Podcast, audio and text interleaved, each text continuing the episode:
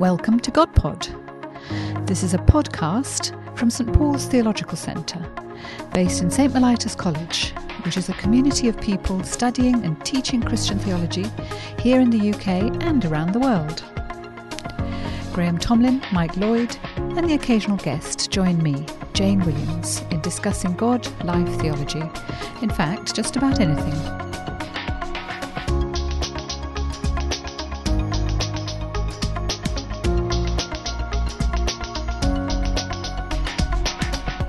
Well, hello and welcome to yet another God Pod.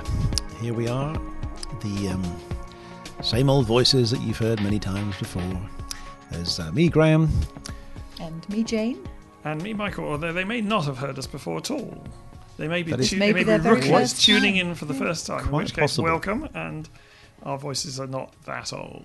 But we hope you will become very accustomed to them. We do indeed, because there are lots of these God Pods you will discover as you look into the Catalogue, the archives, archives. of the past. So, um, anyway, we are um, launching into uh, um, another God Pod, and um, well, as this one is coming out in 2017, uh, this is a quite an important year in the history of the um, church because, of course, it is the the 500th anniversary of the beginning of the Reformation.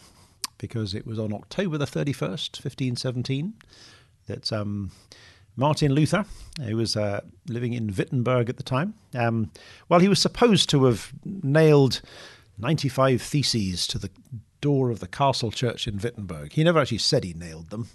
Uh, he actually Didn't he? No, no, no. How disappointing, Graham. It is rather disappointing. I'm sorry to dis- dis- I've always disillusion you. thought But of a tin tack, you know. exactly. Well, Did he put it on a website? Or what, what, what did he do? he tweeted them one by one. You know? no, well, well, he actually what he said he did is that he um, he actually wrote a letter to his archbishop, um, Albrecht of Mainz, and he wrote a letter with these ninety-five theses. Um, then later on, Melanchthon, his great friend and colleague, told the story that he actually nailed them to the door. And of course, the door was the was the the notice board. It was the academic notice board of the university. It's a rather odd thing to do, you know, nail something to a door. But anyway, the door the door was the notice board of the university, and he was saying, "I want these theses." Debated. So whether he no- nailed them or not, we don't really know. I, I like to think he did because it's much more fun. That sort of As a bishop, you must get used to people sending you huge screeds of theological Nailing things on my door, yes. Arguments. and you're, Yes, "That's half our occasionally. Sink at the top exactly. They do slightly. That's right. Well, he, uh, I think uh, Albrecht and my heart sank probably at the time as well.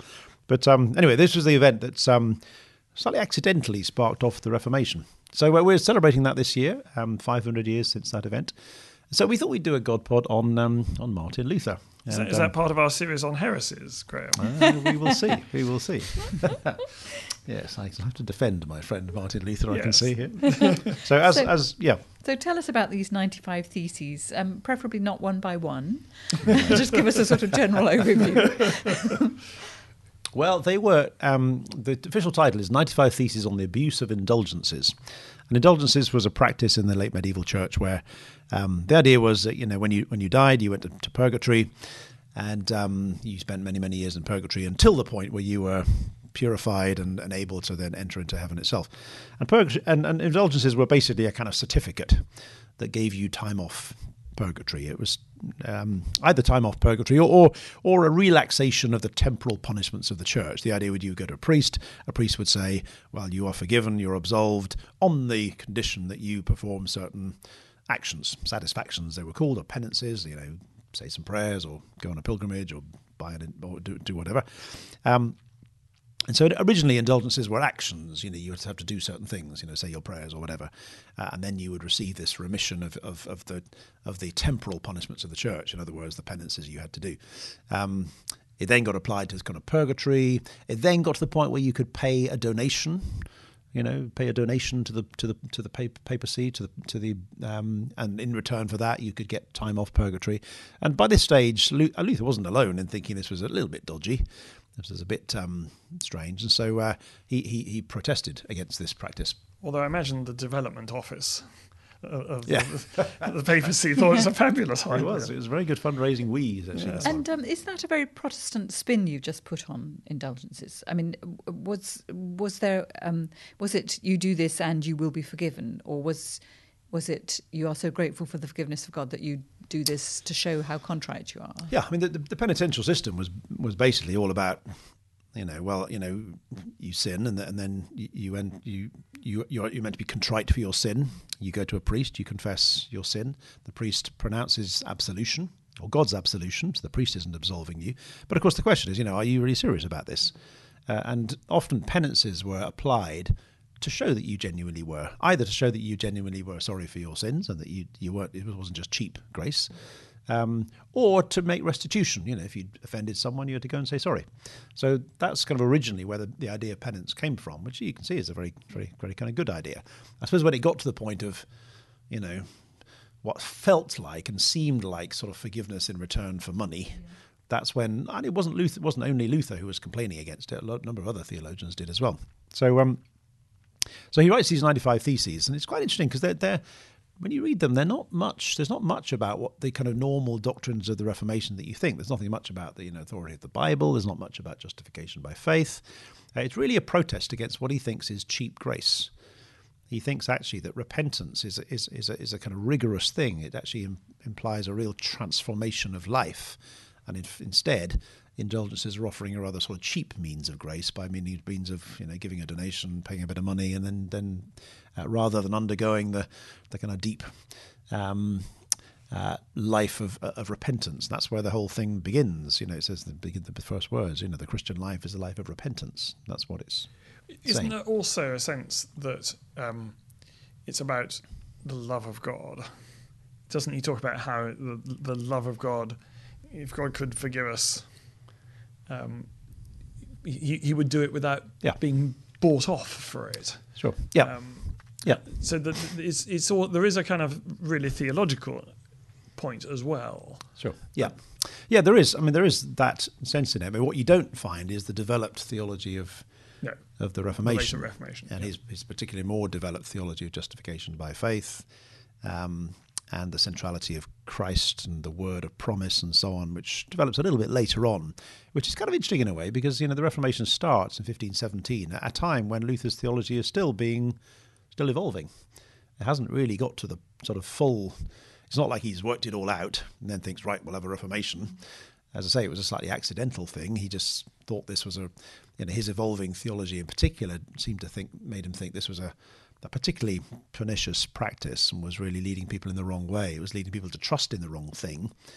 Um, and therefore he protests against them. And he, again, he's not the first to do that.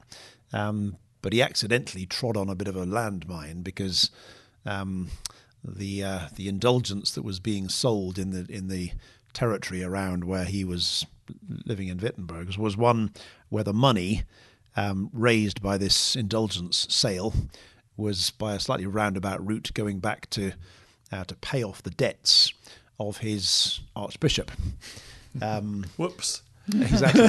so the Archbishop thinks, hang on a minute, if, if I can't sell this indulgence, I can't pay off my debts, which is why, of course, he then forwards the 95 Theses to Rome and says, you know, please can you sort out this rather crazy monk in, in, in, in Germany? And then it all kind of gets out of hand. It's interesting, isn't it? Because you sort of, you can't help thinking, okay, supposing everybody had said, when they'd read these theses, yeah, of course, that's absolutely right. We need to fix this. Hmm. Would that have been the end of the Reformation? Well, it's very, it's very interesting. When I, it could have been. I mean, I, I, think. Well, it would have been. It would have been the Reformation, wouldn't it? Yeah. In the sense that it would have reformed the church. It would have reformed that practice, yeah, but, practice, but, as yes. Graham says, the, the great themes yes. that one thinks of as the Reformation themes. Yeah. Would they ever have emerged? Were yeah. they um, on the bubble I mean, already? It is one of the great ifs of history. I mean, I, I suspect probably they would have emerged anyway, because I think Luther was on a trajectory at that point. There are already things that are happening in his theology that are leading towards his sort of fuller sort of mature theology that, that, that, that was saying something quite different. And I suppose the key thing about Luther's protest at the time was, was not so much about particular practices. There were lots of people saying, you know, oh, the church is corrupt and, you know, clergy aren't very well trained and they're not preaching very good sermons or, you know, plus ça change. exactly. You know, or you know, people are getting ecclesiastical positions just because of they're related to the this person or that person. Um, so there were lots of abuses that people are aware of. But I think the key thing Luther is saying that unlike everybody else who's saying, well, we need to, you know, deepen the spiritual life of the church, we need to pray more, or you know, we need to kind of reform some of the sort of moral abuses. I think Luther thought there was a fundamental theological problem in the church, and so that's why his reform is what he would say a reform of the word rather than a reform of practices and abuses. And of course, um, uh, long before Luther, there was already a, a building uh, desire to translate scripture and Mm. for the Bible to be more available for more people. Yeah, And that's where John Wycliffe, of course, of, after whom my college is named, Yeah. um, was was key in that. Sure. Not that there weren't translations of bits of the Bible before into Mm. Old Mm. English, Yep. but he does a complete translation from the Latin, Yeah. Yeah. And that's and is seen in many ways as a forerunner yeah. of the Reformation. Sure. Yeah. And Luther always felt actually that the most important thing he did, funnily enough, was actually his translation of the Bible. And in fact, you could say probably the most influential document that came out of the certainly the German Reformation was Luther's German Bible. What happened is in 1521, when he was by this time he'd been excommunicated by the Pope, he'd been um, under the imperial ban. He was basically confined, um, and and he, he was sort of hidden away by his his um, kind of elect, the the elector Frederick, who was in charge of the territory where he lived. He was hidden away in this castle called the Wartburg up in Eisenach, and he was bored stiff and um, um, didn't know what to do with himself. And so he started to translate the Bible. And what he what he does is he translates it not not not from the Latin, but of course he goes back to Greek and Hebrew uh, original texts, which were now available because of the rise of sort of Renaissance humanism and the kind of interest in original texts. And he starts translating the Bible into German from Greek and Hebrew. That's the one first thing he does, because many of the earlier German Bibles had been translated from the Bible. So any mistakes in the Latin got you know handed on into the German. But the other thing he does is, is he translates in a very different way from, say, the King James Bible does. King James Bible is very keen to translate it in it exactly as it, it can do, you know, word for word as far as possible from the from the original. Luther's not bothered with that at all. He translates it in a very idiomatic way. He actually says, what you really need if you want to be a translator of the Bible is not so much a great knowledge of Greek or Hebrew, but a really good knowledge of German. So, in other words, you need to know good idiomatic German because he wants to say, yeah, you know, I want to speak, make Isaiah speak like a German farmer, actually, so that people can understand it. And so it's a very idiomatic translation. It's one that's that's um, that he, he feels often quite free to depart from the original text, just to kind of convey the power of the idea in the in the kind of language of the people who, who are listening to it. That, I mean, that kind of reminds one of T- William Tyndale's great English Yeah. translator of the Bible. His comment about wanting people to know more of the the, the, average the ploughboy Yeah. uh, in the field to know the Bible better than the Hmm. Bishops and prelates. Yeah. Um, Was there a, a social dimension to the Reformation as well? Was there a desire to to make it available to, to working people in a way that Hmm. had not been felt to be the case before? I mean, very, very much so. And I often think Luther is a, is a master at he's a master at the use of new technology. I think it's fascinating. The 16th century, of course, is a time very similar to ours. That in the previous, you know, 1500 years, there's been this this this radical transformation in in, in communication, the invention of printing. So that before that, every book had to be written out by hand. Now you could make mass production copies of any text. And actually, in the 1520s, um, in that decade, 1520s, 30% of the books published in German, Germany, were by Luther. Good gracious. Um, he absolutely dominated the whole world. It's like you know the internet dominated by one person. Imagine 30% of the internet written by one person. That's the kind of impact that he had. Probably not, not, not a good thing necessarily to think of that. Well, I, yes, I remember somebody saying of the internet that uh, it used to be thought that a million monkeys writing for a million years would produce the complete works of Shakespeare. So Yeah. the internet has disproved this. That's true. That's right. But I think it, you know, it is. He was someone who, who you know, shamelessly used the kind of modern technology, and that the Reformation spread through small pamphlets written by people like Luther and others that were produced very cheaply and were sold in marketplaces, and people read them, and often they had pictures, and people think often you know the, the Reformation is just a wordy thing, but a lot of these these little pamphlets had pictures, woodcuts, cartoons, some of them very kind of rude about the Pope and about other people and so on, um, or rude about, about, about Luther. And these things spread widely, and Luther used that, and he, he managed to find a, a voice to speak in the c- common language that I often think, you know, we're not very good at in the church today, really. We somehow, we're, we're a bit too highbrow sometimes. We're a bit You know, he, he wasn't that bothered about being highbrow. So, in fact, what he did early on in 1520 is to decide, rather than speaking in the Latin, which was the the language of the scholar, the church, and so on, which a tiny proportion of people actually understood and read, he decides to write in German. So from that time onwards, most of his writings are actually in German, not in Latin. And then this very idiomatic German, which actually always makes him interesting to read. And obviously, we take it for granted that being able to read the Bible ourselves is an absolute basic of, of mm. Christian life. But why did Luther think that? I mean, it was such a, a strange idea at the time. Mm. I mean, was it connected to the fact that clergy were, on the whole, not very well trained, not very well educated, not not able to preach well? Mm. Why did Luther think that people needed access? Or was it partly also because he felt that the the translations that were being used were part of the problem, mm-hmm. and teaching, for instance, translating repentance as metanoia yeah. as as yeah. penance, yeah. and therefore perpetuating an abuse within the system. Yeah, I mean, I, I, I, think it's actually because of his own experience. Because what happened to Luther, of course, was that he, you know, he was brought up with the theology of late medieval Christianity and a particular an understanding of salvation, which seemed to imply, and obviously it's, much more technical than this, but it seemed to imply that you know that the process starts with our turning towards God in some way. That you know, you, salvation begins when we turn towards God. And I know no late medieval theologian believed that in justification by works, in the sense that you could somehow earn your way to heaven without the help of God. Everyone believed that God that would be Pelagianism. Exactly, and they're not stupid; they're not Pelagians. So they, they all say this. that There's you know there's there's a kind of you know combination, a bit of God, bit of us, bit of um, you know um, we do our bit, God does His bit, and we get saved in the end. And I think that and the difference I think is that most you know there are different forms of soteriology in late medieval Europe, but pretty well all of them said that salvation is granted or justification is granted at the end of the day on the basis of a of an internal transformation within yourself. You know, grace enters into you, enables you to perform works that are meritorious, enables you to become good.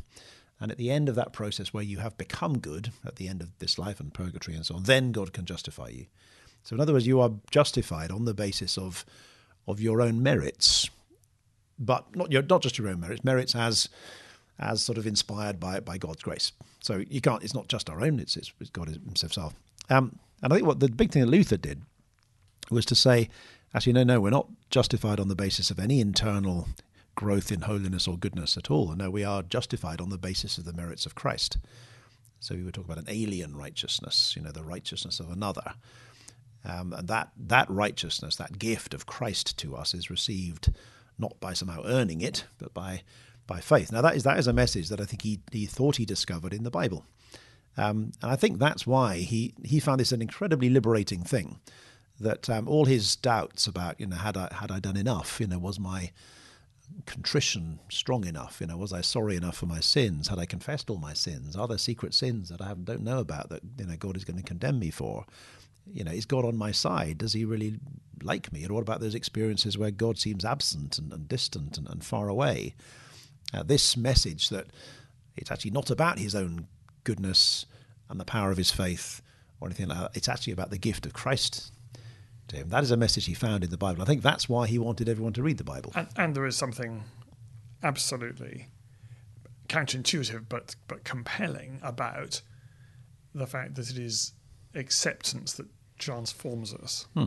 not that we have to be transformed before we're accepted. Yeah. And I think psychologically, people expect that they have to change in order to be accepted. They have to make themselves acceptable to other people, and therefore they assume the same with God. And indeed, quite a lot of Protestant and evangelical spirituality does seem to go back to that. The way you described the medieval situation, which is that we have to be converted, we have to to turn yeah. towards Christ before we are accepted. Yeah, there's a st- statement that he makes in 1518 um, where he says, um, Sinners are not loved because they're attractive. They are attractive because they are loved. And I think that goes right to the heart of what, what Luther says. You know, a lot of late medieval spirituality, a lot of actually, you know, popular Christianity sort of says that, you know, God, God loves you because you're attractive somehow, because you're good, because you're holy, because you say your prayers, because you, you have a strong faith and you go to church. God loves you because of that. And actually, Luther turns it around and said, no, it's the other way around you become attractive once you grasp you are deeply loved. and it's like a it's like a stone being put into the into the sun. The stone gradually becomes warm, and and uh, and we become more whole and and satisfied and nourished and attractive people once we grasp in the deepest sense of us, you know parts of our being that we are we are truly loved. And that's And- and- the heart of what got the Luther was trying to say. Dynamic within good human development, don't you? You- you- Your parents' love is the Yeah. environment that draws out all that is Yeah. good and secure and Yeah. Which is why Luther always wants to say it's God who makes the first move, not us. We don't turn to God and then God says, okay, well, I'll give you my grace and help you to become good. I- No, God makes the first move towards us. I think it's absolutely central and transformative. But how how new was it? I suppose I, I was a bit surprised when I went to a, a, a, a Sarum Rite mass once. Um, to Hmm. Which is a hear the- medieval, which is a which medieval is the med- English. yes the pre-Reformation Yep. English Church Yep. uh, liturgy for a communion service, Mm.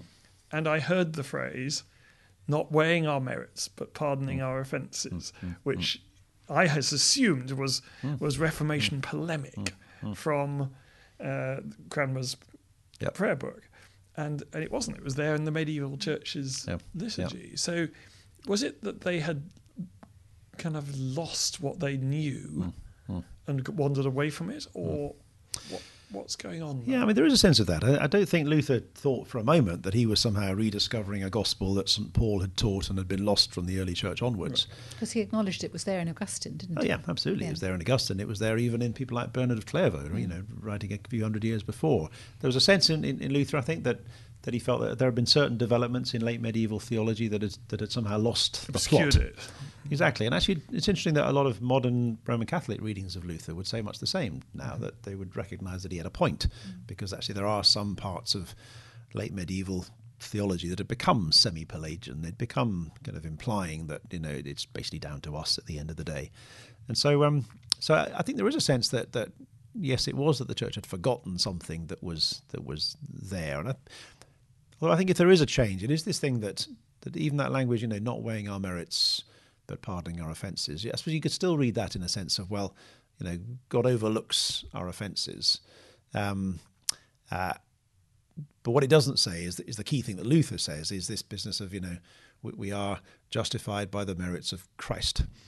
That actually justification is granted not on the basis of an internal process of change, which is, which is one of the points where he actually differs a bit from Augustine. I think he, he um, although he still thought he was the same as Augustine, um, but he actually wants to say no, no, we, we, we are justified when we place our trust in another, not in the power of our contrition, not even in the power of our faith. And that, this, I think, is another misunderstanding people have of, of Luther. They think it's all about, you know, how strong is my faith.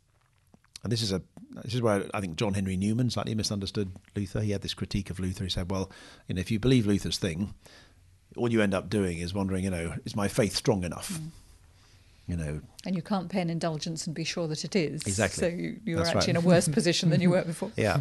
But I think actually the problem is that Newman is reacting to a, a sort of post-Kantian Luther because mm. after, you know, in the 18th, 18th 19th century, the, the vision of Luther that people had was influenced by, you know, Immanuel Kant's turn to the sort of subjective. And people tended to emphasize what Luther said about, you know, the faith, the conscience. This was all about the sort of individual standing up and the power of the individual. It was all about the strength of faith. Where actually, in some ways, Luther's not really that interested in faith. He's actually interested in Christ. Because the point is that you know we are justified actually not by faith, not by the power of my faith. That's not what justifies me. It's Christ. Faith is simply the means by which Christ is received.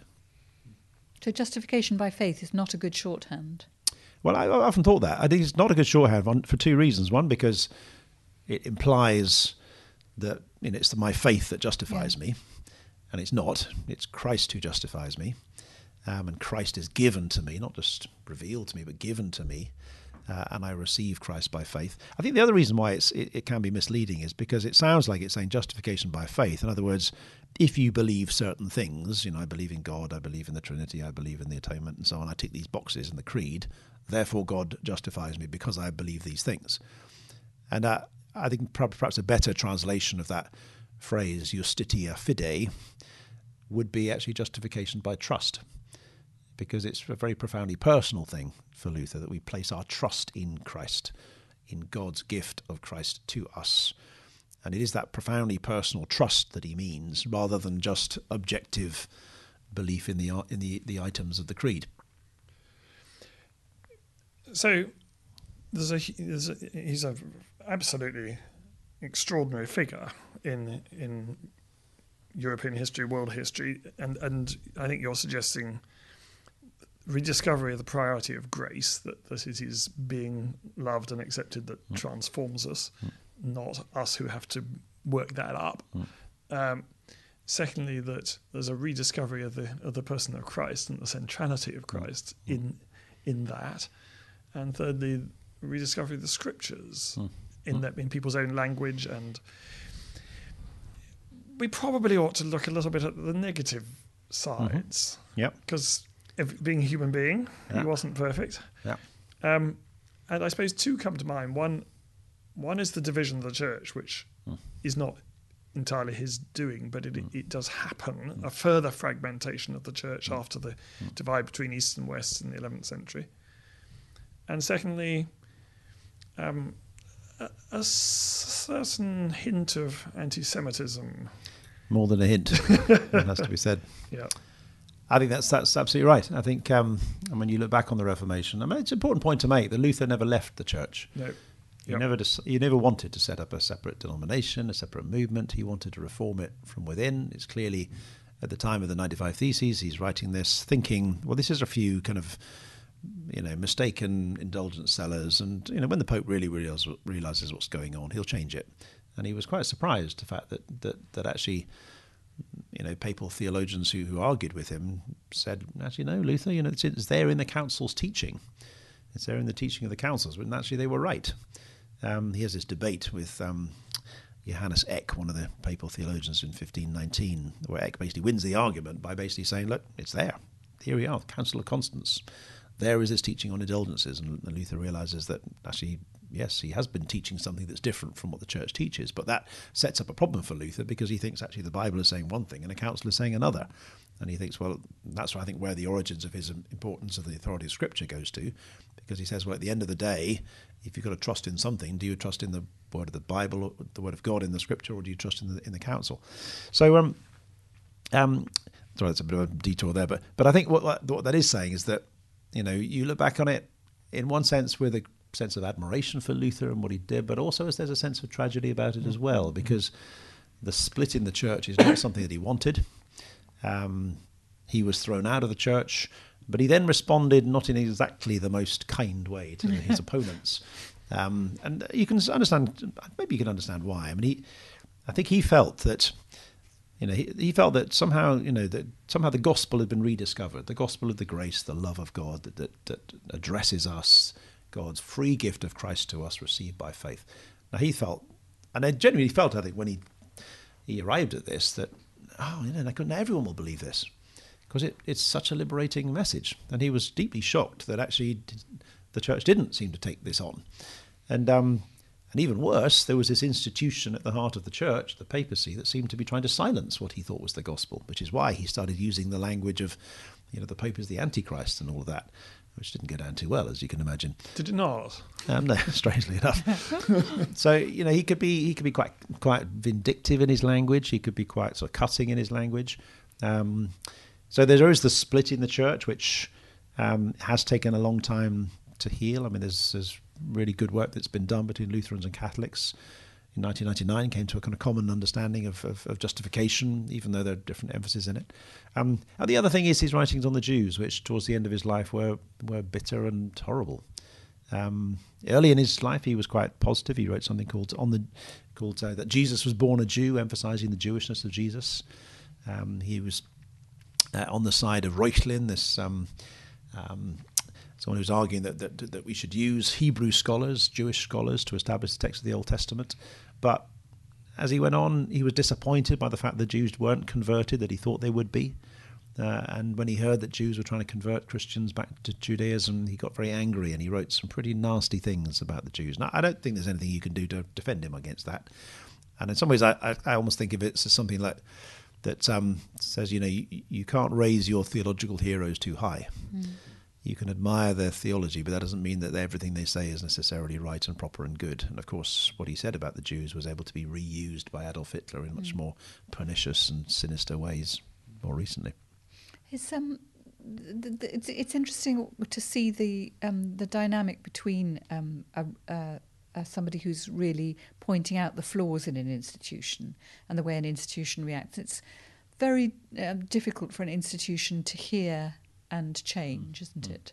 Yeah. Um, and I think that's something that all churchgoers, you know, small c and capital C, need to, to think about when yeah. we are attacked. Mm.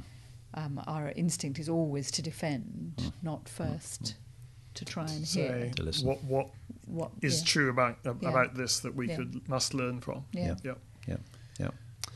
Yeah. There were others at the time making similar kinds of statements, sometimes within the Catholic Church. It was the particular configuration of events, as I was saying earlier on, that led to this particular conflict between Luther and the papal church. Um, and I suppose that you know the, the, the sharpness of, of, his expression of his, his, ideas, which can be a good thing and a bad thing too. Mm.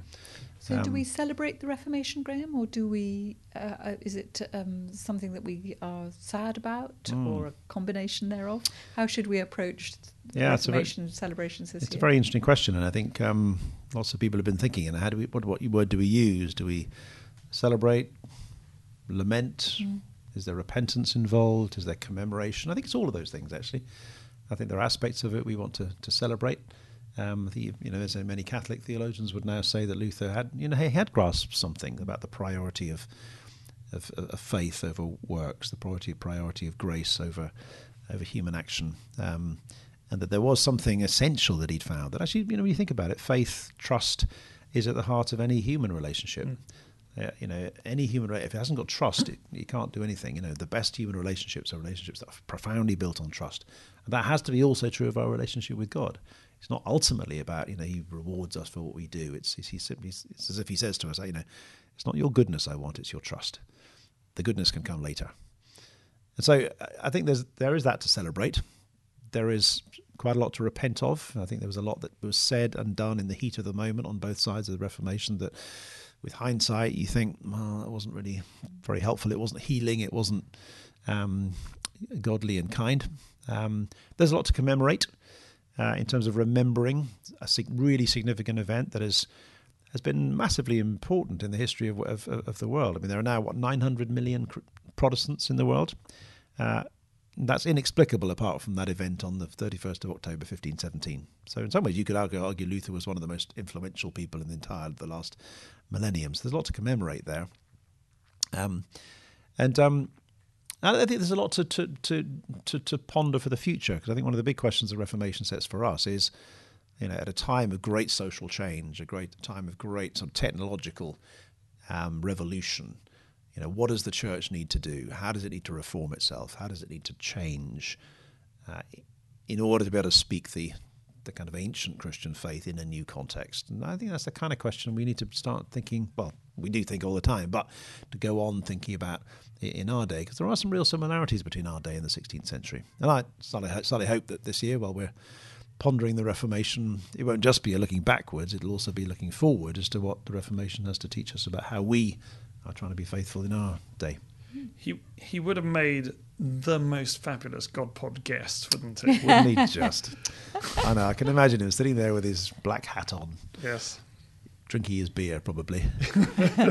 yeah, I don't think we'd have got a word in edgeways. I don't think so, but he probably wouldn't have minded. And he, and he, probably wouldn't have agreed half the time.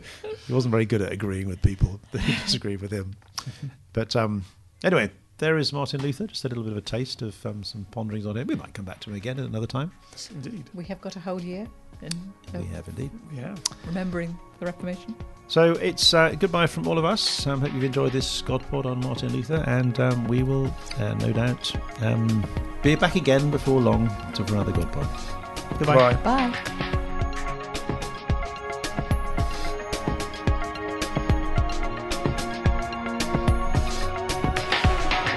That was GodPod, a podcast from St Paul's Theological Centre.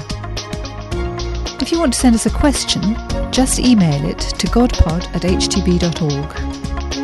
We can't promise to answer all the questions you send in, but we'll certainly try.